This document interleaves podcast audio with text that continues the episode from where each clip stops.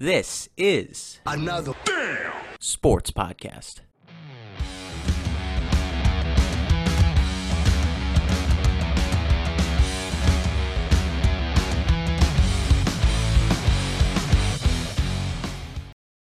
Hello, everybody, and thank you for tuning in to another day of Sports Podcast. I am Drew Torres. He is Money Mike Gilchrist. And Mike, I thank you. I, the last couple of weeks, the theme for the intro has been okay, Mike's dealing with some sadness, um, some depression around his favorite football team, the New York Giants. I think at this point we've already reached acceptance. Um, I think he, he's he's done making the claims. Oh, if we win this game, we're back, baby. Because uh, the Giants just lost to the Raiders last week, thirty to six, which we'll go into in just a minute, and uh, that's really was the nail in the coffin, uh, along with Daniel Jones going down with an ACL tear. Correct? Yeah, I mean it's just that, that wasn't even a fun game to watch, and it was kind of like I wasn't watching this game with like any kind of like sadness or really disappointment. It was more of like, ah, you know, it is what it is. The New York Giants are kind of like I don't know if you're familiar with Lewis Black's uh, candy corn bid, where he talks about how you get excited for candy corn every single fall, and then after a few bites you realize it's the same shit that it uh, has always been. Like it's not very good. It's like, oh, yay, here's some corn that tastes like candy. God, I can't wait. A few bites in, oh, this tastes like shit.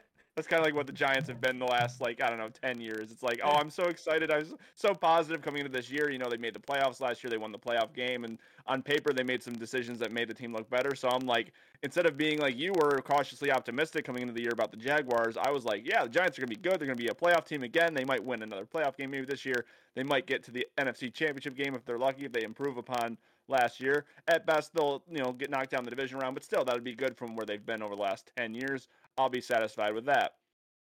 Uh, and then every game has been just a glaring disappointment after another after another, and it's like, oh, they're still shit, you know. Good question for you: Has there been a Giants season ever that has been more agonizing and painstaking to watch than this one? Because it has to be so difficult to watch your team play so poorly offensively for whatever reason, whether that's Daniel Jones struggling, whether that's the coaching, oh, whatever, or the lack of a roster talent. But to watch them just struggle to put points on the board so mightily to the point where it's like kind of laughable how poor their stats are. I feel like that has to be so tough to watch week to week as a fan. I mean, it's frustrating, but it's like it's more frustrating due to the fact that there were expectations going into the year. Like in Yeah. 2018, 19, and 20, there weren't really high expectations on the Giants, so it was like kind of like they were bad, but I kind of knew that they were going to be, so it wasn't like too depressing about it. It was annoying because you really want your team to win every single week, but this year, you know, after the year we had last year, it was really like a uh, exciting year. I mean, because the Giants were in every game, they were competitive. Um, you know, you felt like there's just just new culture with the new GM and coach, and um, just a winning. They it seemed like they brought like kind of a winning atmosphere to the Giants that was going to build. And unfortunately, we've taken a dive. Now, I don't want to be one of these people that's prisoner of the moment. I don't want the Giants owner to then uh, be trigger happy and fire Coach Daboll or Joe Schoen. I think that in the long run, they're still what's best for the New York Giants. I think Mhm. that we've just been plagued with injuries on our offensive line. Um, our offensive line was young to begin with. Um, you know, Daniel Jones couldn't be effective as a result of that, and then was also injury prone. Um, and so I think that just too many things went wrong, and their schedule was really tough to start the year. I mean, I don't, you know, you have to be able to beat good football teams, but let's be honest, they were matched up against teams that were more talented than them, and most of those games were on the road. That's just tough to do. Um, so they're going to be in the top five for draft pick. How high they're going to be, I don't know because it's tricky with the whole Carolina Chicago trade. How no matter where Carolina falls, Chicago has that pick, and then Chicago's also bad, so they're going to have a high pick as well. Who knows where we're going to be compared to the New England Patriots, who are also scrambling. Um, That Cardinals So- win doesn't help. Cardinals, yeah, I mean the Cardinals are there. Yeah, exactly. I mean, um, so the I mean, they have Kyler I- Murray, I so they wouldn't draft a quarterback most likely, but you never know with the Cardinals. I mean, they drafted a quarterback in the first round two years in a row, so yeah, and with Daniel Jones going down with the ACL tear, he's going to most likely be out. Obviously, the rest of this year, but he might be out at the beginning of next year too. mhm. And um, I mean, you guys have to draft a quarterback if you can. Like, like it doesn't Yeah. matter if Daniel Jones is available or not. yeah, and, and, and, and people were like mourning Daniel Jones' injury. The same people were probably criticizing Jones a couple weeks ago were were like mourning, oh no, if he never plays a game for the Giants again, thanks DJ and all this. I'm like, what a oh, load of crap. Jesus. I'm like, what a load of crap. Because here's the thing, he's we're tied to Daniel Jones for at least at least the rest of next year too. We can get out of his deal, but it's, he's going to have some dead money on there. Um, but we're stuck with him for at least another year. And yeah, I agree with you. If we have a are in a position to draft a quarterback, we should. I just don't know if the kid from USC is the right guy. I know everyone's high on him, but I, I just don't like the kid's attitude. He wants ownership stake, you know, Yeah. in one of the teams that drafts him. Like it's just like that's not a guy who I think is the right fit, and I don't think it's a guy that, that John Mara would want in his organization. You know, so Yeah, but you, I mean, there are some other guys too, though. I mean, there's Drake Maye, who everybody's talking about is a great prospect too, out of out of UNC, and uh, Shedeur Sanders, right, out of Colorado. So you never know. There could be someone available that the Giants might find to be really effective uh, during their their reviews during the offseason. But we'll talk about that uh, later down the season when uh, draft selection and draft order is more solidified. But for now, I think as a Giants fan, you're gonna watch, right? We always do. We're Yeah. suckers. I've been in this position before. You never want to root for your team to lose, but there's always kind of a silver lining the more games that they do lose because then Right. you have a better position in the draft. Well, yeah, ex- yeah, and well, that's the thing with Daniel Jones going down. It's not that I am going to be rooting for the team to lose. I actually have like uh, a kind of complete. Uh, I don't know what the right word is. I'm kind of content. Content is what I was looking for. I'm kind of content that they're going to lose every game because it's like, well, I know they're not going to go out there and tank, but they're going to be so bad that they don't need to do that. They're going to just get beat, and we're going to have the high draft pick. So I don't have to be in that position where I'm rooting for us to lose because it's like I'm not rooting for it. I just know it's going to happen. You know? But i- i- is is Tommy DeVito gonna be the guy for the rest of the season, or did they go out and? Or I know Matt Barkley's on the practice squad, so it could be him. But is it just those yeah, two they signed somebody else today. Uh, I don't even remember who it was, but uh, it was Tyrod's out for the next three weeks minimum because he was put on the IR before this last game. Um, and so, yeah, Ugh, it- right now it's DeVito looks so bad. I know, I know, I know. It's uh, it's it's it's not good. But you really, what's gonna help this show and save us some time is that we're gonna open each show. Mike, the Giants, they lost again. I'm gonna be like, yep, they suck. All right, next segment, let's go. yep, we used to do that with the Jags, especially. What didn't we start? Or we didn't start this season, uh, this show with like their one win season, but we did do this show during the Jags one win season, and I do remember like after week six, I'm like, all right, Jags suck, let's move on. So I think we'll have kind of a similar energy here with the Giants, and we'll talk about them a lot more towards the end of the season when we uh, figure out their draft pick. Yeah, one thing of note though, I will say, I even though I'm never happy about a Giants loss, I was happy for Antonio Pierce being the interim head coach of the Raiders, a former champion with the New York Giants. Uh, I was glad that he was, uh, you know, that he was spoken so highly of by his, the players in the Raiders organization before the game, and uh, how uh, excited they were, you know, in the locker room for him uh, after the game. Um, and so I hope I, I wish him well, and I wish the Raiders well for that standpoint. And they they could be a team that people are going to sleep on because people think the Raiders are bad. But I mean, they play the Jets next week, and they still have to play the Broncos, who are not great. The Chargers aren't consistent, um, even though they had a big win against the Jets. But again, it was the Jets. So I mean, the Raiders are a team that could sneak up and maybe steal a wild card. We'll have to see. The AFC is pretty loaded, but um, Yeah. it's a team to keep your eye on for sure. No, that was that was a great story for the Raiders. Um, obviously, the whole thing with Davante Adams, and obviously he was kind of the poster child of their issues, but it Yeah. just sounded like it wasn't just him.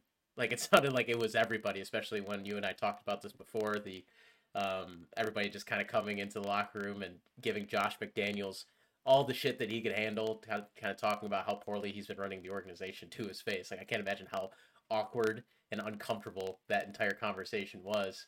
But then, like you said, Antonio Pierce stepping up afterwards, it seems like their culture is moving in the right direction. And it's tough when you have Aidan O'Connell playing quarterback for you. It's great. He looked good against the Giants, but it helps when the other team is just getting sacked on every other play and turning the ball over. It makes your life as a Yeah. rookie quarterback much Sure. easier. Let's see how the Raiders look against a team that, that can actually put up a fight, you know? Well, well, they'll have a team that's. Uh, you'll get a test to see how good your quarterback is against the Jets' defense, but you're Mhm. still going to be playing a bad team, so it's not maybe a good evaluation of where you are. But I mean, again, playing bad teams to kind of tune you up and kind of get you, ex- you know, your team excited and feel like the culture is different. The confidence is huge. So Yeah. It could be big for the Raiders. We'll see. And and look, they're only four and five. I mean, gonna they're, the wild two card games, hunt. They're two games out of a wild card spot. Yep. One game actually. So And the AFC is wild, isn't it? Like there are I mean- so many teams in it still. we were talking about the Buffalo Bills in September as the best team in the AFC, arguably, and now they're not even in the playoff hunt. Yeah. Well, that's the perfect segue here. We'll talk a little bit here about the matchup between the Bengals and the Bills on Sunday Night Football this past weekend. There is a lot of, I wouldn't even say sadness at this point when it comes to the Bills Mafia. I think it's just a lot of frustration and acceptance at this point because they've kind of seen the same product over and over again over the past two seasons, right? They're a Yeah. team that can play really good, really well against the teams they're supposed to beat. And then when they, especially this season, when they've met adversity that isn't the Miami Dolphins, who is also a team that is kind of in the, in the same trajectory. But when they play teams like the Bengals, um, uh, the Jaguars, uh, they they struggle, and they struggled in this game. The biggest talking point right now is Ken Dorsey and the offensive coordinator, kind of how they're running this offense through Josh Allen. Lots of inconsistencies when it comes to the running game and the the pass run ratios. Um, it seems like this team can only be consistently offensively successful when they're playing through Josh Allen as like a Superman, where he does all the running and all the throwing. And that's just not a way that a team can play to really have extended success while keeping your quarterback healthy throughout the season. And I heard an interesting point here today about the Bills that clearly the Buffalo Bills their roster on paper coming into the season looked really good, especially on defense, right? Then they lose two of their biggest pieces on defense in Matt Milano and Trey White. I think this is really showing on the offensive side of the ball, maybe a little bit, I won't say a pure lack of talent, but I don't think this offensive roster is as good as maybe people give it credit for. Right? Stefon Diggs, amazing player. Beyond that, Gabe Davis, very up and down wide receiver too. He didn't even have one catch in this game against the Bengals. The run game hasn't even had a chance to flourish. James Cook may be a great running back, but he does just hasn't been able to have that consistency. And then Dalton Kin- Kincaid, it looks like he's going to be a good tight end for years to come, but he's just a rookie, right? So he's not going to be able to make that type of impact that uh, you need out of a second receiver. Um, so Josh Allen is just forced to do everything, and clearly that's coming back to bite the Bills. And, and, and their offensive line is inconsistent, and that's not going to help Josh Allen Yeah. uh, or the run game. Um, and uh, you know, eh, as the game pivots to offense, you know, Sean McDermott being a defensive head coach, that's also going to be a concern that people are going to talk about. Like, do they need to have an offensive-minded head coach to change the the the way the offense is ran? Um, I, I don't know. Um, th- that's what's frustrating about the Buffalo Bills is that they're a team that has talent, but they don't seem to be able to put it together when they need to. And the Cincinnati Bengals, on the other hand, are a team that had the exact opposite season of the Buffalo Bills thus far. They struggled in September, and they've really turned it on uh, these last few weeks, and that's what they did last year also. Um, and you know, last year they made it to the AFC Championship game, and were really close to making it back-to-back to seasons where they made it to the Super Bowl. Uh, just a couple plays differently in that AFC Championship game last year, they're there. Um, and I think that if you were to poll most NFL fans, um, or even the experts, if you had to choose between who you'd want in a must-win game, Joe Burrow or Josh Allen, most people would tell you they'd want Joe Burrow. Mhm. And if the Buffalo Bills want to do anything in the AFC, they have to be able to beat the teams like Cincinnati, like Kansas City. I mean, they show they can beat Kansas City in the regular season. That's great, but they can't beat them in the playoffs. They can't beat Cincinnati at all. Um, and you know, so that's those are the two teams you're gonna have to go through at some point if you ha- make it to the playoffs, even if you squeak in. I'd said before the season I thought the Bills were going to be a team that just made the playoffs, but like I just said moments ago, if the playoffs were to start today, they don't even make it. Every Mhm. team in the AFC North is making it, and then you have the division winners, and that's it. And the Bills are not completely out of it because Miami has been very inconsistent themselves. They're beating up the really bad teams they play, but they lose to every good team they play. Yeah. Um, the the Jets lost last night. That helped the Bills tremendously because you've already lost to the Jets. So if the Jets had a you know one more win than you, they they would beat you in the tiebreaker. And then the Patriots are imploding, so they're not going to be a, a team that's a threat to you. So it's not like they're out of it yet. But I will say this: if the Buffalo Bills lose on Monday Night Football to Russell Wilson and the Denver Broncos, It's hard to Or- think the season's over, even though it's if you technically lose your not. second game to the Jets, the season's over. Yeah, yeah. Like just because they have a tough schedule. Um, they, they Yeah. have the toughest schedule in the NFL left, right? So, Yep. it, uh, was- yeah, go ahead. No, this was supposed to be their point in the season where they were stacking wins. Maybe Yeah. not the Cincinnati game, but, but you know you couldn't lose to the Jets early in the season. They almost lost to the Giants, but they were able to hold on to that one. They struggled at the end against Tampa Bay. They were able to win that, but they lost to the Patriots when they really had no business losing that game. Mhm. You are you can't you know with the schedule that you have coming up where you have to play. Uh, this is so they have the Broncos on Monday Night Football this upcoming week. Then Denver, keep in mind, is coming off of a bye, Yep. so they're going to be at least rested. And they just beat Um, the Chiefs before that, so they're feeling good. Yeah. yeah, exactly. They're feeling good. You play the Jets, who you've already lost to. Then you play at Philly, at Kansas City. You host the Cowboys. Then you play the Chargers, who are, you know, as of right now, building confidence. Who knows where they'll be then? They're very random. Um, and then you have a game against the Patriots, who have beaten you already. And then you go to Miami to end the season. Yeah. I mean, right now, I could see the I could see them losing five of those games, and that means that you're, you know, you've got uh, nine, ten losses on the year. That's not to- making the playoffs in the AFC. At a minimum, I think they need to win the next two and and the last three. I think at a minimum that needs to happen. All right, so that would make them ten and Ten seven, and seven. which is borderline in the AFC to make Yep. it. Yep. No, it's it's not looking great. Um, and there's no guarantee that they're going to lose all of those tough games, right? It's the NFL. Anything can happen, but just from a trajectory standpoint, it does not seem like they are trending in the right direction, and it's very frustrating from kind of a pseudo Bills fan myself and all of the Bills fans that we know. Um, one of the biggest things, I'll, I'll, I'll go back to it real quick. They need to establish some sort of rhythm with their offensive play calling. Right now, when we watch this game uh, between the Bengals and Bills, First drive, fantastic. All passes. They didn't run the ball once. So then after that, in the ensuing drives, they try to force the run, right? They try to at least establish some sort of run game, and it just completely stalls them. So then they're kind of sputtering to try and see, okay, just do we still try to run it? Do we now do we just keep going, go back to just throwing it? It's just so hard to have any sort of offensive consistency when your run game consists of you just kind of randomly sputtering some runs here and there right? And that, there's no rhythm to the play calling, and I think every Bills fan who's listening to this would agree with me.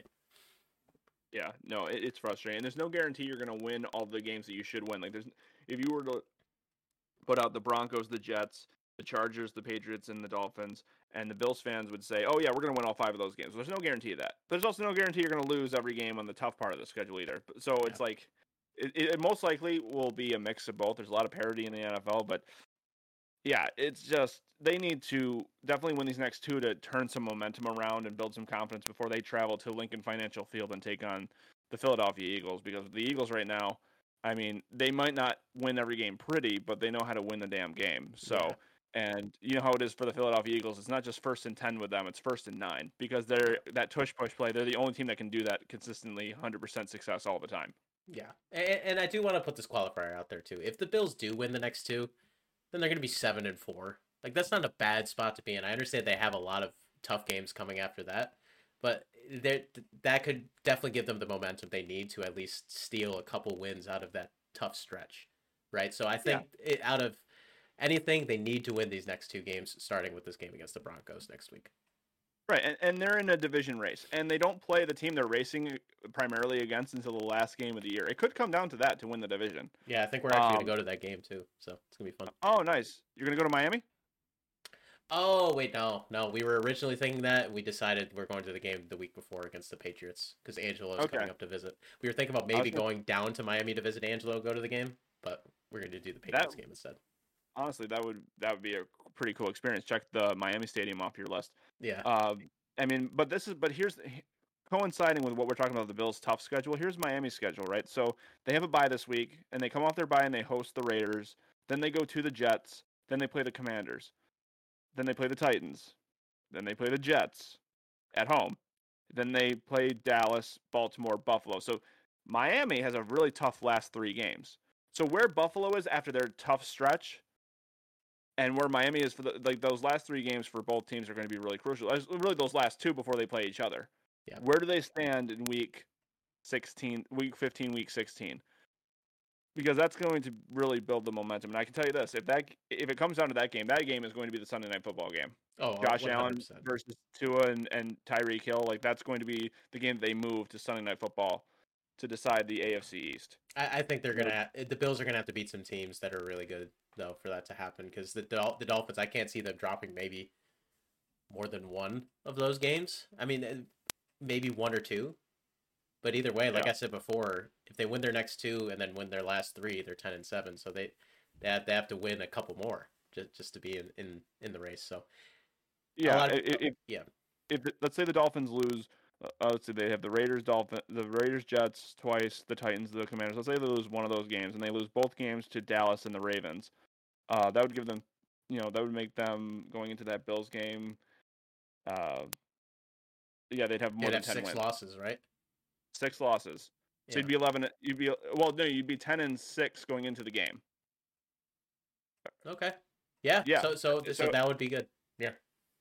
So and if the Bills have already beaten Miami, they'd have the edge there. So, uh, you know that the Yeah, Bills. the Bills would be nine and seven if, if what we're saying happens, and then they would Yeah, be the Bills and would have to be nine and seven, and the, the Dolphins ten and six Yep. going into the game. Dolphins win the division if they win, but same for the Bills. The Bills, you know, Yep. win the division if they win that game. That'd be fun. It could come down to that. That'd be That- fun. Yeah. All right. Maybe not for Bills fans. That'd be they'd be stressed out of their minds, but it'd be fun for us as uh, sideline observers. Yeah. No, that's definitely true. But hey, we'll we'll see how it all plays out. We got to take this week week by week, just as every team in the NFL is doing. All right. Uh, last game we're going to cover here, we have to give a shout out to our friend Steve the Oracle Denblaker and his Minnesota Vikings for. I mean, there was there were a couple exciting games for this early slate, but this was definitely up there as maybe the top one or two uh, between the Minnesota Vikings and the Atlanta Falcons here. Where starting the game, uh, the Vikings went with their rookie quarterback in Jaren Hall, and um, it was it was looking okay, right? He was he was trying to make plays, but there was one play he tried to make that was just too much. He tried to go uh, get out of the pocket, run into the end zone. And he ended up getting popped by the Atlanta defense, ending up sending him out with a concussion. And Josh Dobbs comes into the game. He was just signed to the team earlier in the week, hadn't even practiced with the team yet, and he was leading the team in a very important matchup between them and the Atlanta Falcons. And he's somehow found a way to do it. He was scrambling for his life. He was making plays wherever he could. He didn't even know the the his teammates' names yet, so uh, the coaches had to tell him number two or, or number three is running an out route. You know, um, it's just such a crazy story, and for him to get the win was really fun to watch. Yeah, I mean the, the the ride that this guy has taken in this past year alone. I mean, earlier this year, the two of you were in the same stadium. You know, he was playing for the Titans Yeah. and against your Jaguars for the AFC South, and he's the guy who fumbled the ball, and the Jags recovered it, and that you know you know exploded your stadium with excitement for the Jags about to win the AFC South. Probably the most exciting moment of your Jaguar fandom. Yes. Uh, and then he's uh, picked up maybe a week before the regular season starts, or maybe uh, t- uh, less than two weeks before to play for the Cardinals. And they said the same thing they're saying now. It's like he didn't even know all of his teammates' names. He was just, you know, brought in. And to his credit, like the Cardinals weren't winning the games, but they were competitive in a bunch of them. Like they were competitive week one against the Commanders. They should have beat us in in week two with the New York Giants. Um, and uh, you know, I think that they the Cardinals got rid of him because they knew Kyler was coming back. Yeah. I don't think if they would have maybe traded him if, if Kyler Murray was out for the full year. Yep. Um, and so Minnesota is a team that also is going through a roller coaster. I mean, the Minnesota Vikings fans, I feel so bad for because they every single last like two three years, th- every game feels like it's like a one score game. Uh, Mhm. it, it, I- I- like it's always come down to the wire for them, whether they win or lose it. And last year they won pretty much all of them, um, with the exception of the one playoff game. Uh, the year before that, I think they went like nine and eight, but every game was a one-score game. And so now they struggle to start the year, thinking, okay, it's gonna be a down year for the Vikings. The Lions are dominant in that division. You know, is what it is. These last few weeks, they were winning games. They beat the San Francisco 49ers on Monday Night Football. They're starting to feel really good about themselves. They beat their hated rival, the Green Bay Packers. And up, Kirk Cousins tears his Achilles, which seems to be the signature injury this year.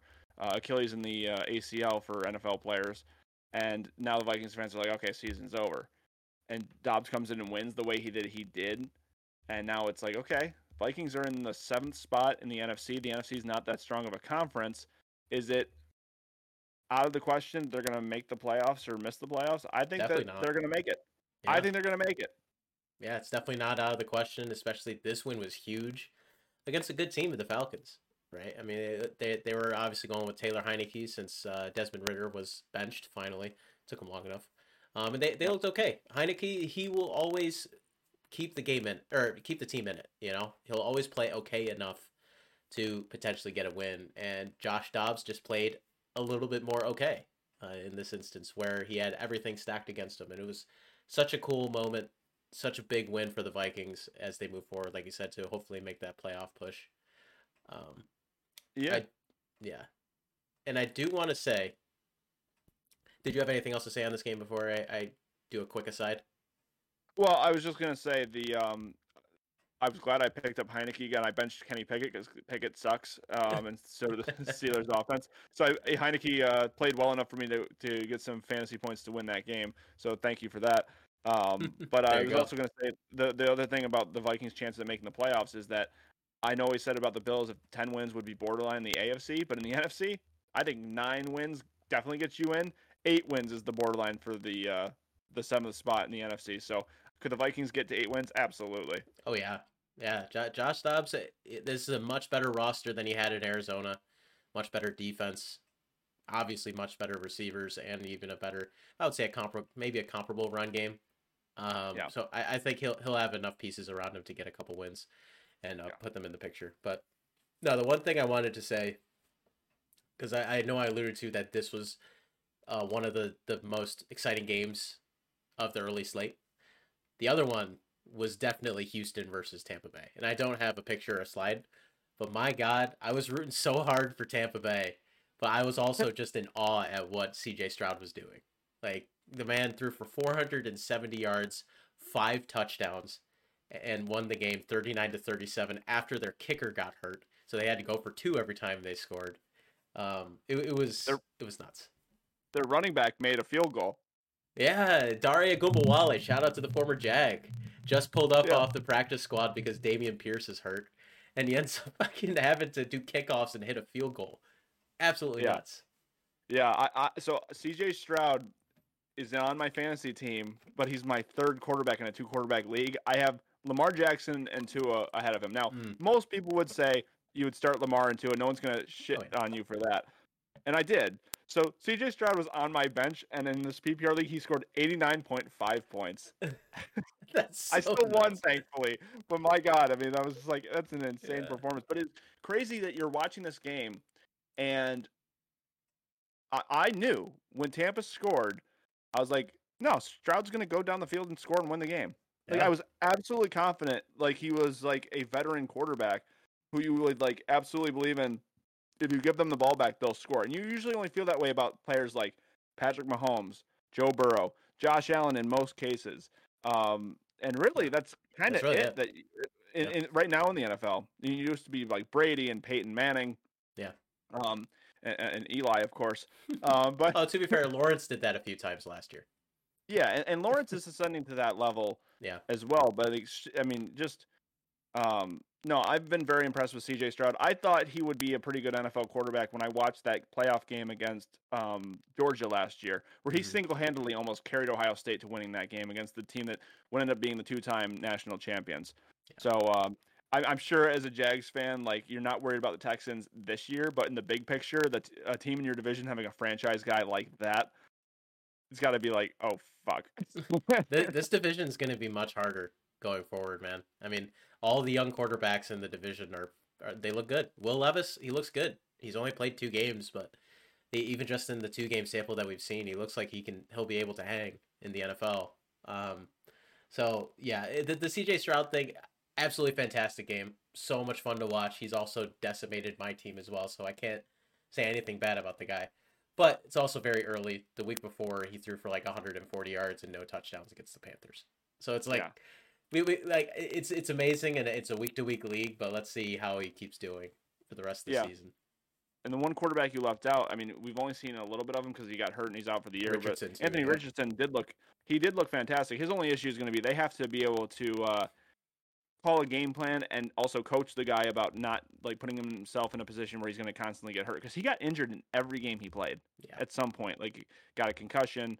Um, what I don't know what the injury was that took him out for the season. Was His arm uh, or his shoulder or something. Yeah. I, remember seeing him in a sling. Yeah. torn rotator cuff or something. I don't know. Yeah. but he's uh he he there's flashes of of great quarterback play from him too so Mhm. that's something else to watch out for yeah no it's gonna be it's gonna be fun maybe stressful for you but for me as a silent observer it'll be fun to watch the afc south race year after year with these guys Yeah, I was telling you, man. Like, if the Jags are going to make a run, this is the year, I think, because it's going to get tougher. We're not going to be able to just pencil in all those wins going forward.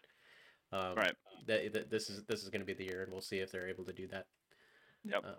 Uh, C.J. Stroud lock in for offensive uh, player of the year, or rookie of the year. if I he mean, doesn't win if he doesn't win uh there should be letters written to the committees telling them that they need to all be let go and there needs to be new people put in place exactly. oh All right.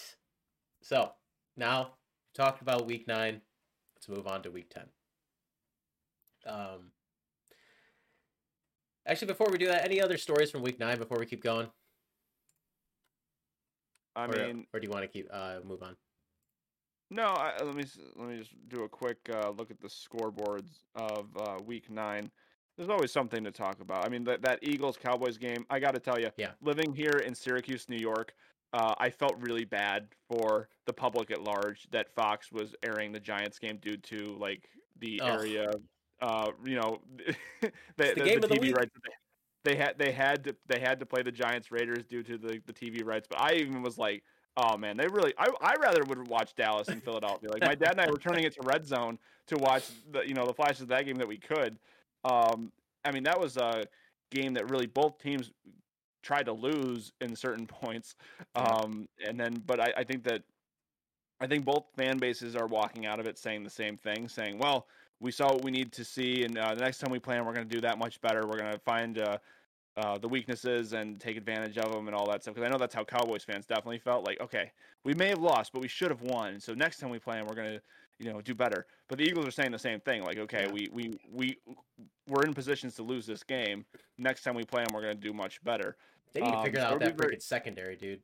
James Bradberry, how many freaking penalties did he have in that game? That was uh, like what was it, fifty six yards and penalties on the last drive for the Yeah. Cowboys? I was like, holy shit! Their defensive line wasn't playing so well. That would have been a real issue. Yeah, it's it's so funny because I remember being upset that he was leaving the Giants, and then he, of course, not only leaving the Giants but going to our hated rival, and I was bitter at the moment. Whoever was evaluating the Giants at the time knew what they were doing when they let him go, let him walk out the door because he clearly stinks. Like he he committed that holding penalty that cost them the Super Bowl last year, and now he's Yep. always getting called for some kind of penalty every single game. Uh, it's hilarious to me, but um, you know, Dak Prescott again. Uh, the Cowboys they seem to find a way to not win these games when they're playing a tougher opponent. Like they can beat up the people that they should beat. Like they're going to beat up the Giants this weekend, but uh, they can't seem to rise to the occasion and beat a really, really good team and have this like big signature win. hmm Um, and so like I know that the Cowboy fans were throwing a parade because they beat the LA Rams like easily last week, and it's like yeah, but the Rams are not the team that won the Super Bowl two years ago. They're they're bad. I'm Like, you see them realizing- the Packers. They're Yeah. terrible, and the Packers are a frustrating team to watch too. I mean, that, Well, to be fair, Matt. Stafford wasn't playing in that game. That's why it was. so No, but bad. I'm but the Packers uh, beat you, and the Packers aren't good. no, they're not. and the they're Packers- not, yeah. But you know, Brett uh, is also not good. So that offense Talk is about if you were- If you were a Green Bay fan, they're probably a frustrating team to watch every single week. Mm, yeah, I, I wouldn't even watch. Like, like Yeah. Jordan Love, it, it, it's one thing. Mean, I was just saying earlier with you and the Giants, it was, it's probably been really tough to watch them too. But with, with the Packers, it, their offense just seems so uninspiring. It's a couple AJ Dillon three yard runs. Then it's uh, maybe, maybe we'll, we'll sprinkle in a couple big plays from Aaron Jones, but they can never get anything going with the pass. There's no nothing consistent through the air, so it's just it feels like an, an offense that just can't really get anything going ever. Um, so I think the the Jordan Love project is going to be done after this season. I would I would imagine. Yeah, uh, and then the final thing to talk about just week nine is just the AFC North is stacked. They're what we thought the AFC West was going to be last year. Yeah, all You know, four of them would make the playoffs today. I know. That's insane. Crazy. Right now, the Bengals are in fourth place in that division. yeah, and some would argue that they're the best team. It's it's uh it's so crazy. Um, Yeah. Uh, real quick, I would like to just go back to the power rankings that I, I mentioned uh, last week with the AFC, and some of you might have been listening and thinking, Drew, the the Chiefs just lost to the Broncos. How, how, do you not have them as your number one team in the AFC? And then you're like, you don't even have the Dolphins in the top five? What is wrong with you? Well, clearly we saw. I mean, I, I would have wished that the Chiefs kept blowing them out. Would have made this point a lot stronger. But clearly we saw that the Chiefs are still the elite team in the AFC until we say otherwise. And right now, it's not even because of their offense; it's because of their defense. Their defense is fantastic. Yeah. And the Dolphins, we saw, fell to another good team. Like you said before, they're just one of those teams that can beat the teams where they're supposed to beat and beat them into the ground, and then they struggle against good competition. Yeah, it, it's it's it, again, you can't punish the Dolphins for who's been in front of them their first set of games where they beat the bad teams eh, because they not only did they beat them, they beat them pretty badly. But it's a fair question to ask: Who have you beaten when you've only your six wins are against teams with losing records, Yep. and your three losses are against teams with winning records? It's a fair question to ask: Why can't you play well against the quality teams? And because I mean, if you want to do anything in the playoffs, like I said about the Bills earlier, you have to be able to beat the teams like the Chiefs, the Bengals, um, the the Ravens, the Bills. You have to be able to beat those teams if you want to do anything other than make it to the playoffs and have a quick exit. Yeah. No, 100% agree. And last thing, Ravens destroying the the Seahawks, uh, keeping the, their opponent to single digits and scoring over 30 again. Um, Their defense is filthy. I know their defense is ridiculous. I, I I heard yesterday that they have 36 sacks in nine games. I was Yeah. like, what the fuck? The, the Jaguars are at the bottom. They're they only have like 16. It's it's their actual sack numbers are pretty bad, but in comparison to the Ravens, man, they their their defense is scary. I don't know if their offense is scary yet, but their defense Yeah. is definitely scary. But that's the thing about the both the Ravens and the Chiefs. Both have great defenses, but their offenses are kind of suspect. But you kind of will believe in it because they have the quarterbacks that they do. Obviously, you have more faith in the Kansas City Chiefs because Patrick Mahomes is you know leaps and bounds better than Lamar Jackson. Yeah. But Lamar Jackson is still a quarterback that is a former unanimous MVP in this league, Mhm. uh, very recently too. So I think the Ravens offense will figure it out, and I wouldn't be surprised if that was the AFC Championship game this year. I uh, don't know where it will be yet, but Baltimore or Kansas City could be what we they could be on a collision course at the AFC Championship game. We'll find out. We'll see Certainly where seeding is. We'll see where seeding is, and matchups mean such a whole lot. So it's going to be a crazy finish, and I think that the Ravens still have to play Bal- the the Bengals one more time, but um, yeah, it's it, it's it's gonna be gonna be fun to see it play out. That's for sure. What has been fun to see play out is this pick contest that we have. Now, to be fair, Money Mike, you won last week. Yes. You you uh you got two two wins on me, and then neither of us called the Giants Raiders game correct. So you Yeah. called the Bengals to beat the Bills, and then you called our uh, random game of the week. I don't remember which one it was. Do you remember? Uh, it was Philly, Dallas. I took the Eagles. Yep, you took the Eagles, so you were right. So you gained two points back, which means you're only six games back, as you can see on I'm trending upward. if I'm stock, you, you should buy me in this picks contest. and as you can see at the bottom here, uh, you have lost two lives. I have lost one. You have lost two lives because of the Minnesota Vikings and the Tampa Bay Buccaneers. I lost because of the Jags against the Houston Texans. So let's see how this will continue to develop with the Week 10 slate of games. And we'll start here with, I would say, the biggest game of the week. And that is the San Francisco 49ers traveling off of a bye to Jacksonville to play the Jacksonville Jaguars, who are also coming off of a bye. Jaguars have come out as a two and a half point underdogs in their own stadium.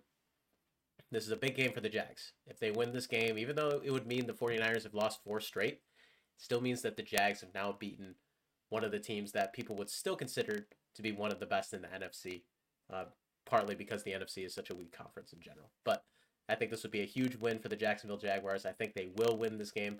I think the offense is going to look a lot different coming out of the bye week. Um, I think they're going to be uh, throwing it down the field a lot more. Their offensive line is going to be more short up, and we're going to be looking good. So I'm going to pick the Jaguars to win this year, Mike. What are your thoughts? I'm guessing you're picking the 49ers. You're, you're picking the Jags to win this year? Okay. Wow. No, Big sorry. bold hot This, take. this game. hot take. game. He's taking the Jags to win the Super Bowl. hey, if we Uh, win a, if we win a few games going down the stretch, then I will. Okay. Um, yeah, so Chase Young's first game with the 49ers playing alongside Bosa on that line. I just uh, I have a hard time believing the 49ers are going to lose another game, a fourth game in a row, especially coming off of a bye with how talented they are. Um, the Jaguars are not as good of a home team as they are a road team. And this is going to basically feel like a 49ers home game. I mean, the last time the 49ers were there, it was like a sea of red in Yeah. that stadium. Uh, maybe with the Jaguars being more competitive, that's not going to be the case this time around. But I think it still will be pretty evident that there's a lot of 49er fans in Florida. It's um, going to that be will 60 travel. 40 at a minimum. 60% Jags, 40% 49ers at a minimum, if not worse. So, Yeah. Yeah. Yeah. So I, I'm picking the 49ers. Um, and uh, I also, this is one of those catch catch 'em games where I think the 49ers are going to win. You're, you're going to pick the Jags. And this is a game where I'm going to catch up to you a little bit because I know we're not going to be picking the same on it. So, yeah. No, that's entirely fair. You got to do what you got to do, and it's it's a fair pick. And I bet you a lot of people are picking the 49ers here too. Um, all right. Next game we have is the New York Giants traveling to Dallas, to Arlington, to Jerry World, to face the Cowboys and Dak Prescott, who is coming off potentially one of his best games of his career against the Philadelphia Eagles. yeah, Yeah, I mean, my fandom and pride would be like, I'm picking the Giants just out of pure th- that. But I'm behind in the picks, and I know that Dallas is going to win, so I'm gonna I'm gonna take Dallas. yeah, you, yeah, you don't want to offset that win you'll get with the with the 49ers pick with a, a pick of the Giants here. So I can't tell people to buy stock in me making picks and then pick the Giants this week. It's just like that is completely false advertising. it is. Uh, I'm also picking the Cowboys. Pretty easy pick there. Um, Tommy DeVito is going to get swallowed up by Micah Parsons. Yeah, that it's, it's gonna be. Uh, will it will it be worse than forty to nothing? It could be. that's, that's true. There's a low bar coming into this game. I I don't know if they can, if they can get lower than that, but we shall see. Yeah. Um, all right. Not good. Broncos at Bills on Monday Night Football. Bills have had a ton of primetime games this year. Yeah, Yeah. which is which is deserving, but it's just I'm sure Bills fans are sick of it to be honest because I I'm I I love the primetime game every once in a while like with the Jags and because they don't get many, but like I prefer watching a game at 1 p.m. on a Sunday. It- It's it's my favorite time to watch football.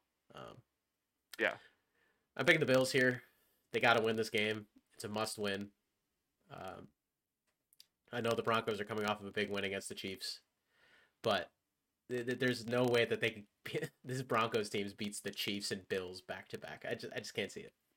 Yeah, I, I, I, I I'm I'm nervous about this one, uh, because I, you know, uh, because I could see a scenario where the Broncos win because it, it'd be funny, but I think that the, I think the Bills win it on Monday Night Football. I'm gonna be watching on the Manning cast, and I know uh, Peyton's gonna be rooting hard for Denver and getting pissed off every time Russell Wilson makes a mistake, which I'm sure will be a lot. But of all the times we've been shitting on Russell Wilson on this podcast the last year and a half, it's like there's no way that the Broncos can beat the Bills. Oh my god.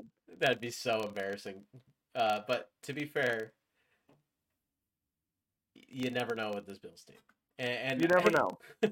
but I, I, I it makes sense that we're both picking the Bills here. It was really funny though. Your boy Eli last night on the uh, Manning cast when he was when they were talking to Trevor Lawrence, and Trevor was watch it? like, "Yeah, I did." And Trevor was like, "Oh, I want to stay for this last or one more Jets drive." And Eli's like, "Oh, that's the first time we've heard that all season. You want to stay for another three and out?" I was like, "Oh, damn." Eli with the zinger. My God. Yeah. Which is yeah, it, oh, that's so funny because especially you know Eli being the New York Giants quarterback, I'm sure Jet fans were like, "Well, the Giants are worse this year than us." You know, shut up, Eli. But it, it, not wrong. Uh, oh my God, yeah. No, the the thing with the Bills, man. I mean, the look, logic would tell you this: the Dolphins put up 70 points on the Broncos. You beat the Dolphins by 28, so you should beat the Denver Broncos by 98 points. Anything less is a disappointment. Yes, that'd even be a failure. All right. Both picking the Bills there. Um, you picked the game, the random game of the week last week, so I'll pick it this week. Um, I was thinking, looking through the slate, there are some close matchups between bad teams, so I kind of had to just pick one of those games. Um, Yeah. and I'm gonna pick the Jets and the Raiders I think that's that was probably the closest matchup I could see on this list. Um, either that or the Colts and the Patriots. Maybe those are kind of the two I was looking at, but both very unexciting games, but ones that'll be interesting for us to pick. Okay. So who picks first? You pick first last time. I'll pick this time. Uh, I'm gonna go with. that says it all. I know. I, I hate that I'm doing this. I'm going with the Jets, and the reason I'm doing this is because the Raiders were so bolstered by them firing Josh McDaniels. I think that fairy dust is gonna wear off, and kind of the Aidan Aidan O'Connell struggles are gonna show in this Jets game. I'm so thankful you did that because I wanted to pick the Raiders. I almost was going to pick the Raiders for my lock pick this week. um, so I'm taking the Raiders. Uh, but I'm going to pick someone else for my lock pick now. But uh, yeah, I, I, think the Raiders' fairy dust is going to continue because they're still at home. Uh, and the Jets' offense is so terrible that I'm like, okay, Crosby is going to eat Zach Wilson alive. Zach Wilson's fumbled the ball, what, five times in the last two games. So uh, I'm taking the formerly Oakland Raiders to win in Las Vegas at home under Antonio Pierce. Yeah, this may have been a mistake to pick the Jets, but that's all right. Too late. Uh, too late. I, have got it. yeah, lock it in. Lock it in. Um, all right. So uh, for my lock, it doesn't really matter. I guess who picks. I'll, I'll just say mine because it's pretty obvious. I'm picking the Cowboys. Um, it's, it's it's it's by far the easiest. Wait, have you picked the Cowboys yet this year? I have not. I I I've checked the list. Neither of us have yet. So. Oh, all right. Yeah. Um. Okay. So you're picking the Cowboys as your lock. Uh, I was gonna pick the Raiders, but since we did that as the split game, I'm gonna pick somebody else. Um. I'm gonna go with because I don't see a scenario where I'll pick them again. Uh, the Pittsburgh Steelers at ah, home okay. against Green Bay. I thought about them for a moment. So I'm gonna go with the Pittsburgh Steelers. That's gonna be an ugly game, dude. It is. It is. But you know what? I'm picking the Steelers because they're at home and I'm hoping that T.J. Watt just frustrates Jordan Love enough to where uh, Pittsburgh is able to handle their biz. Yes. And uh and, and take care of it. So um, you could have still picked the Raiders, dude. Like. I know, I know, I know. But you know what? For for fun's sake, for fun's sake, I'm gonna I'm gonna go with uh with Pittsburgh. Give yourself another game to root for. I get it. Yeah, yeah. I, I, I was torn between those two anyway. So you really weren't gonna pick the Cowboys. That was never a, a contemplation. Uh, no, because I've saved the Cowboys for later on in the year. Okay. All right. Well, I, I guess now that we, it's not actually an eliminator. Also, I guess. also look, I'm already I'm already going against yeah. my soul here by picking the Dallas Cowboys just in the Giants Dallas pick. I can't double down on it and then be like, yeah, I'm gonna pick the Cowboys not only to beat my team, but I'm picking them as my lock as well. That's true. The Giants could never be bad enough for that to be the case. Right. Um, can you believe that you and I both picked the Giants as an eliminator pick this year, and it somehow hit. Like, yeah, in hindsight, well, that's crazy. I, I, I mean, after that forty nothing debacle, I was like, okay, the only time I'm ever gonna feel this confident about the Giants based on their schedule is the Cardinals game, and maybe against Washington. Washington's the other game where you can always pick the Giants. I bet the Giants win one more game this year, and it's gonna be against Washington because no matter who we have in uniform, we always beat them. Yeah. So yeah, it required a Herculean effort by the Giants to come back against the hapless Cardinals. Yeah, what a season so far. Crazy. All right, last few things we're going to talk about today. NBA update. Your Celtics, as we were talking about before the show started, finally dropped a game.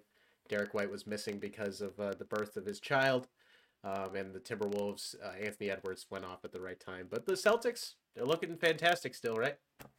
Yeah, I mean, one of the best teams in the NBA, if not the best team in the NBA. Uh, you know, they, this is who they were last year at the start of the year. They were everybody's pick to win the finals. They were winning games. So, you know, I'm not going to get too um, ahead of myself here, but just right now, they are playing very good basketball. Um, Kristaps Porzingis has been a phenomenal asset to the Boston Celtics, and I know that people, when he got traded there, and myself included, were kind of like, "Eh, is this really going to do anything?" Like, you know, he always get, seems to get hurt, um, but he's been unguardable with every team we've been playing. And um, you know, we I was sad about trading Robert Williams, but Robert Williams is uh going to be out for a long time. He has to have knee surgery, so that's why the Celtics didn't keep him. He's he's a very effective when he plays defensively, but he's very rarely available. So it it was just a kind of a funny but sad thought that you know he got traded to Portland because of that. Um, and we traded Marcus Smart to Memphis, who started off the season one and six. And it's like, oof, That, that's and he probably looks over at us being undefeated, and now we're five and one. Uh, so he's probably bitter about that. But I mean, Jaylen Brown looks amazing to start this year. He had an amazing dunk on Karl Anthony uh, Towns last night. Oh no, no, it was uh, Goedert who he had a, a signature posterized dunk over. It was awesome. Um, Jason Goddard Tatum's or Gobert? Gobert. Sorry. I'm thinking Dallas I- I- Goedert. yeah, it, yeah, he dunked over Dallas Goedert. He we went from the Eagles to the Timberwolves. Yeah. Uh, sorry, miss, No, misspoke. misspoke. Um, and Jayson Tatum's like just his stroke is so pure when he you see him shoot. Like it's amazing how uh, how the guy can just like Terrible low percentage shots, but he hits them, so it's fine. Yeah. Yeah, yeah. Uh, so, and Derrick White has been so effective every time he plays. Uh, again, we lost last night, but we didn't have him. We also it took overtime for us to lose, so we're still undefeated with our full strength team and in regulation. So There you go. uh, we have some upcoming tough uh, games. This we play the 76ers uh, tomorrow night in Philadelphia, and then we have the in-season tournament game against the Nets. so how um, does that then- work? Um, So it's like you play a set of games um, over the span of a couple weeks that are you know considered the in-season tournament. You're you're basically based on record put into groups of five. Um, and so the Celtics group of five, I think, is like the Magic, the Nets, the Bulls, and there's somebody else. But the Celtics were like the top seed in their group of five. There's a really, a really good team in each of the like minor groups of five. Um, they made these signature courts, which look so ugly, in my opinion, that they're playing on. Just yeah, just Google the, the different courts. It, they, they're very like the Bulls one was all red. It was an all red court. It was really disgusting. I thought. Um, and so basically, your record uh, in these individual games is going to be used, and then like uh, based on who has the best records, we'll be playing in Las Vegas. Um, yeah, see, look at that. That isn't that terrible? Like, ugh, these are just nasty looking. I think. Um, and there's going to be like a, a the best teams will go to Las Vegas and play in a um championship regular season championship game for this like NBA Cup is what they're calling it. Um again, this is the first year so I'm still they're not just trying to make the, the regular season interesting in some way, right? Yeah, Which I get it. You got to do something, but and every in-season tournament game uh, is going to count as part of your regular season schedule, except for if you make it to the championship of this in-season tournament. Like if you play in the championship game of the in-season tournament, since they don't know who that's going to be played between, so you can't schedule it ahead of time. Um, those won't that won't count in the regular season in terms of uh, uh, the regular season standings, I believe. Um, but dude, it will like, be like a it's like a thing of pride, I guess, for the players. the, the court, courts like this are just too much, man. Like, like, it, Yeah. like I just like the classic basketball court with the logo in the middle. Call me a boomer, but th- th- this is just—it's hard on the eyes. Like it's Yeah. distracting when you're watching the game. Yeah, no, I'm not a fan. Yeah, for, for- for those of you listening, uh, what he Googled was the Chicago Bulls play-in tournament court. It's bright red, um, and the paint is like basically darker red with some like wood color in between. Um, and the Chicago Bulls logo at center court is white, all white, with a little NBA Cup trophy that they've created for this thing. It's very strange. yeah. It's, it's very weird. So again, it hasn't really. I, I'm sure on Friday when the commentators are talking about it, I'm gonna get more background as to what the rules are, um, and how it's gonna play out. Uh, all I care about is that the Celtics. Uh, I don't give a crap about this in-season tournament. It's gonna be like a bragging rights thing to your friends. Yeah. What really matters to me is winning the NBA Finals. That that this little in-season, uh, the Lakers can win it for all I care. I don't, you know, it doesn't matter to me. Uh, speaking of the Western Conference, it sounds like the start of the James Harden era in Los Angeles did not start as planned. Uh, what are your thoughts on Harden going to Los Angeles, joining the Clippers with Russell Westbrook, Paul George, and Kawhi Leonard? Do you think they have a chance to contend, or do you think that this is just gonna be another classic? Clippers try to buy some stars, have them not mesh at all, and then just lose early in the playoffs here. if I'm not mistaken, the Los Angeles Clippers in their franchise history have never made the Western Conference Finals Nope. in their history. Yep. And and I think that that's going to continue to be the trend because James Harden I categorize as the same as Kyrie Irving. You he can be good for a little bit, but ultimately in the big picture, he's not good for your team. Um, and so I think that he is going to not help the chemistry there. I think he's a selfish player. Uh, again, he had an offer waiting in, to go back to Houston. And when he met with them and told them that he wanted to be the scoring champion again, they said, "Yeah, we don't want you because this is not the attitude we were hoping for from you at your Yeah. this point in your career." Man, Um, when when you lose to the Knicks in your debut of this All Star stacked roster, one eleven to ninety seven. You don't even put up hundred points in today's NBA with that roster. Yeah, Yeah. that's, that's not a good start.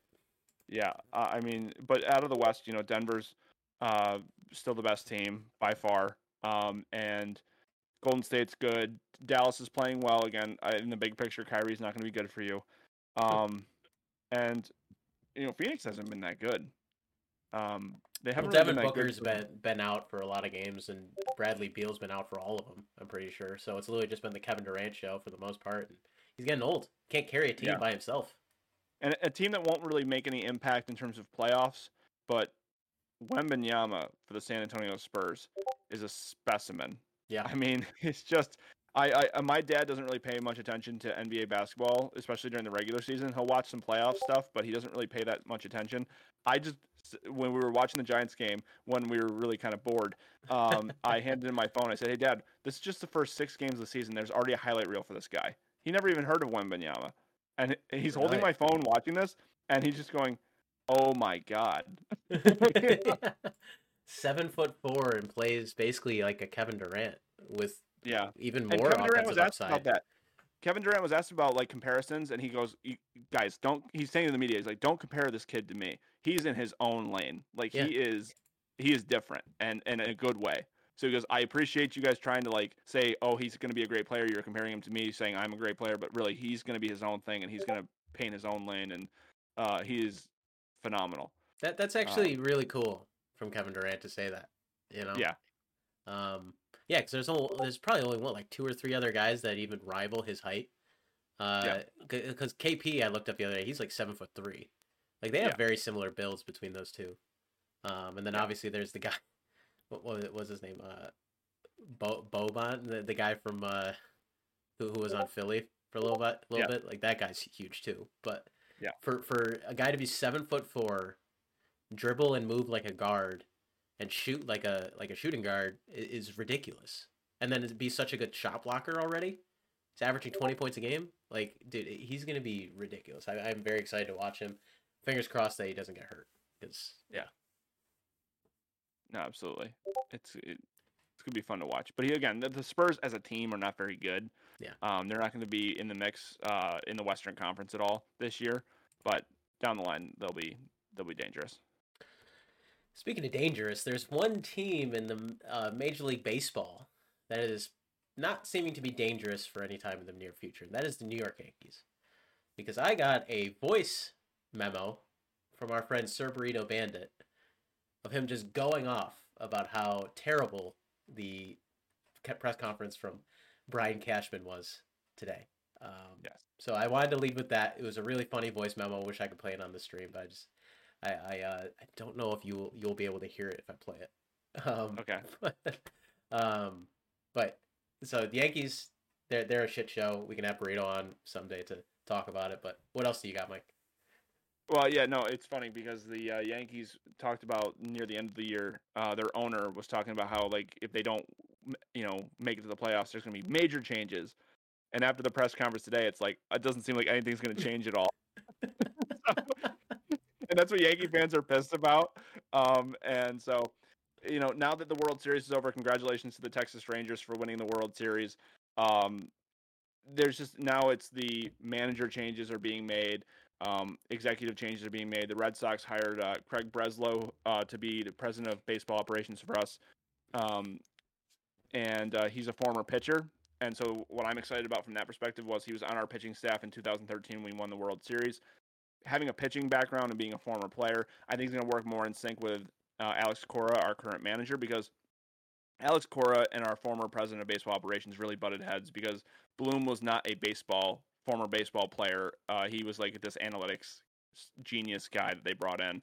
Um, so now, and they just really butted heads on decisions that were being made. So now you bring in a former player background and also a pitching background. he's going to focus on pitching, um, and he's going to be able to work in sync with our manager. And I really hope that that is good for the Red Sox. But now the talk is about free agency, and the biggest free agent out there is obviously Shohei Ohtani. You know, pitcher and uh, amazing uh, at the plate. So it's going to be interesting. There's 10 teams rumored to be interested in this guy. Um, and, you know, it's obviously the Dodgers, the Giants, the Red Sox, Yankees, Mets. The Rangers are in the mix for him. Seattle Mariners in the mix for him. Apparently, the Texas Rangers are the favorite to land him. Wow. Which, all right.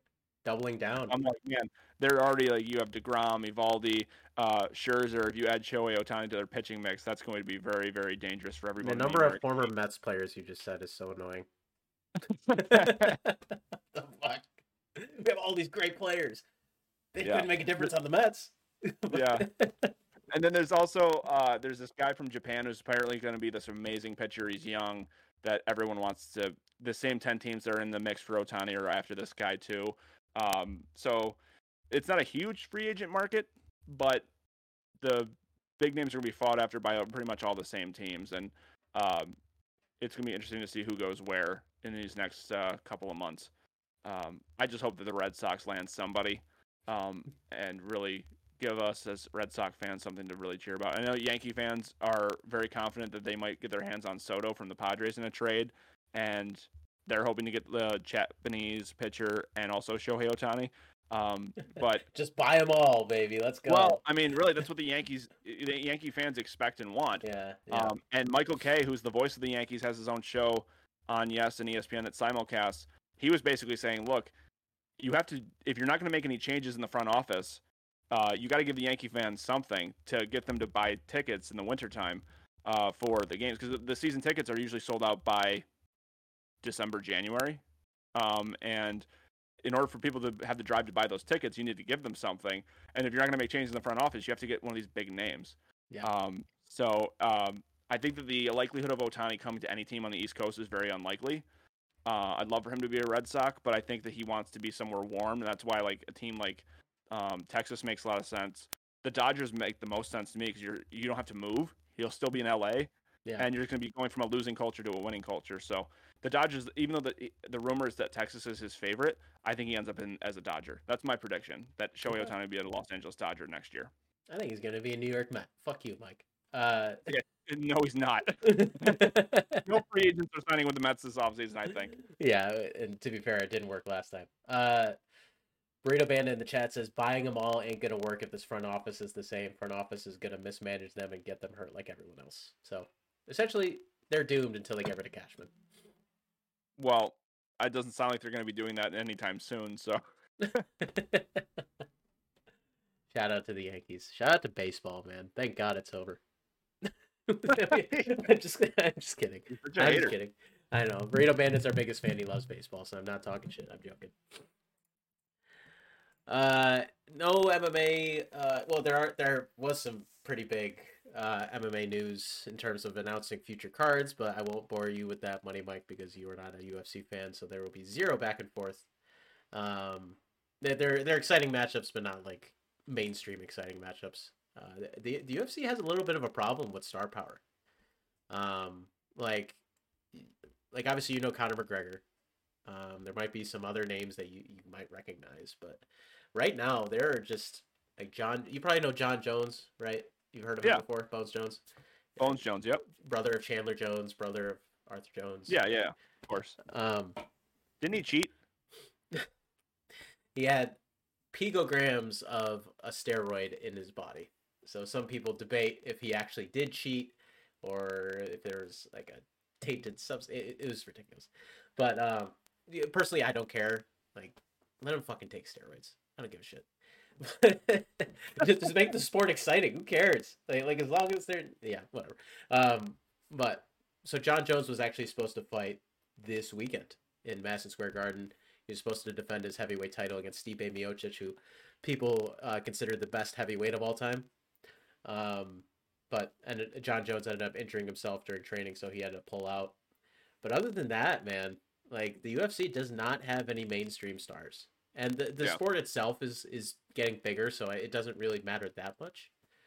But uh, that's why I don't really bring it up that much on the podcast because like you don't really uh, uh, know anything about these guys. Some of my friends do, but like Otherwise, nobody else is going to know anything about mixed martial arts. Well, we can have. Here, here's a fun question to ask about MMA. Where would you rather go see a UFC fight? Madison Square Garden, or would you rather go to Vegas? I think I would just. I would rather go. I, I, I don't really care where, but I've never been to Madison Square Garden, so I'd probably choose Madison Square Garden. Okay. Um, and that's where they that's where Jon Jones was supposed to fight this weekend. When did you go to Vegas? I've never been to Vegas. I'm just saying, Oh, okay. like Madison Square Garden's like a historic place. Like I feel like I would Yeah. love to go there for something, you know. Um, Burrito brings up an interesting point. Says, do you feel like the move towards theatrics and over the top personalities like wrestling wrestling has hurt the UFC's ability to make stars now that people want boisterous person personas instead of actual top tier competition, especially with how Dana handles his business. So Yeah. essentially, the question is was the creation of Conor McGregor and the megastar that he became has that kind of hurt the UFC's ability to create other stars because people are looking for the next Conor McGregor. That that's an interesting point. Yeah, I mean that that really because for a casual like me who I won't go out of my way to buy a ticket for some, for a pay per view, but like if I was invited to go somewhere to watch a fight, which I have been before, then yeah, I'll go. Like I remember going to Finley's years ago to watch some fights, and went over to my brother's to watch a fight. Um, and part of the draw was to see uh, somebody like Conor McGregor fight, like because even if you don't watch the UFC, you know who Conor McGregor is and he would have those moments where he'd win a fight and go, "I want to apologize to absolutely effing nobody," you know. Yeah. And he had the suit that's uh, it was a pinstripe suit that said, you know, "F you" down the whole thing. Um, he uh, there was that video of him like uh, where he went and saw somebody who had a, a cardboard cutout of him on their balcony and in an Irish flag, and he went up and met the guy. Uh, I remember that that was pretty cool before one of his big fights. Um, he was just this big personality that you kind of either rooted for or rooted against. And you're right; they're they're lacking that, and, and I- don't know if mes- necessarily building Conor up as much as they did hurts uh, their ability to make other guys like that. I don't know if that's the case. Um, it's just when you don't have that, uh, then yeah, it hurts the viewership because people are like, ah, you know, who, who cares about these? because know, the sport itself it can be very interesting especially when there's two strikers in there and they're throwing bombs and that that's when the sport is the most interesting but a good percentage of the fights are on the ground lots of grappling lots of grappling against the fence which can be very interesting for people who grapple for people who understand mixed martial arts but for the average person like yourself or anybody who's not really into martial arts in general, you probably see them doing jujitsu on the ground. You see them fighting for position on the cage, and you're like, this is kind of boring. Yeah, yeah, the other thing I struggle with, just speaking from my perspective, um, is when you buy or go somewhere to watch a, a premiere fight, you have to watch like five other fights beforehand, and these fights are people who are less tier than the big signature one. Yeah. And so if you don't have that those signature headliners, then your people below that are also bad, like not bad, but like not interesting. It's very hard to get new fans interested in the sport. And like you you watch a fight and and then you have to wait another 25 30 minutes before the next one starts and you're just The like main "Come on, event doesn't through." start till fucking midnight. Like that shit Yeah. drives me nuts. You have to pay eighty bucks for a pay per view now. Like it, it, it Uh, is. There is a huge barrier to entry when it comes to watching the UFC. Um, Yeah, and then you you pay eighty dollars and you wait hours for your signature fight, and then the signature fight is over in like thirty seconds if it's like a knockout, and it's like, Yeah. well, that's this sucks. yeah, yeah. I could have waited and watched this on YouTube the next day. it's like sometimes the hype just completely outdoes the actual performance and the actual results. So I, I totally understand. uh, Like I love the UFC. I love martial arts in general, which is why I'm really into it. But for the the average fan, I totally understand why maybe the sport it's definitely grown, but it's definitely not grown to to as far as maybe it could be. Um, so good point, burrito. He says. Uh, the point of question is: Have we strayed too far away from the art and the sport, and more the event and the experience? Fortunately, the event and the experience—that's what's going to draw the the mainstream crowd in. Um, Right. People who don't know that Well- the specifics aren't going to be as into that. I would say. Well, and Burrito should know this as a baseball fan. I mean, have we gotten away from the purity of the game of baseball, where they're making changes so that more people will watch? Like they, they the reason they invented the pitching clock is to speed the game up, so it's faster and doesn't take as much of your day to try to get more people to watch baseball. Um, is that necessarily good for the purity of the game? Not, I mean, Not really. I mean, there was for pure pure baseball fans, it was strategy for how long a pitcher would like kind of hold on to the ball and make a batter wait for a pitch. You know, there was some, uh, or every time that a batter you'd step into the box, step out of the box, try to throw the, the pitcher off. Now, baseball fans like me love that shit and understand that shit, but for the average fan, they're like, "Come on, will you fucking move this game along?" I was one of those. That's for sure. Yeah, um, exactly. Well, that's the thing. Yeah, you and I, you and I are basically on the same perspective for the two sports. Like you're an out, you, you know baseball and you can appreciate some of it, but you're not really a baseball fan. I know of UFC uh, and can watch it, but I'm not like super into it. Yeah. You know. Yeah, like you don't appreciate like the in, ins and outs of it, whereas I don't really appreciate the ins and outs of baseball. So that, that's right. just how it goes. Uh, they're they're both great sports in their own right, and they have great fans, obviously. So, um, but yeah, n- nothing big to report on the uh, martial arts end. So, Money Mike, I think uh, if that is all you have, I think that we'll call it here for episode 122 of another damn sports podcast. Does that sound good? Sounds good to me. Go Celtics and uh, Giants fans. Uh, uh, this is lost year. This is a mm. lost year. Let's just get ready for 2024. G G's. Everybody enjoy week 10 of the NFL season. Mike, we're already at the double digits, man.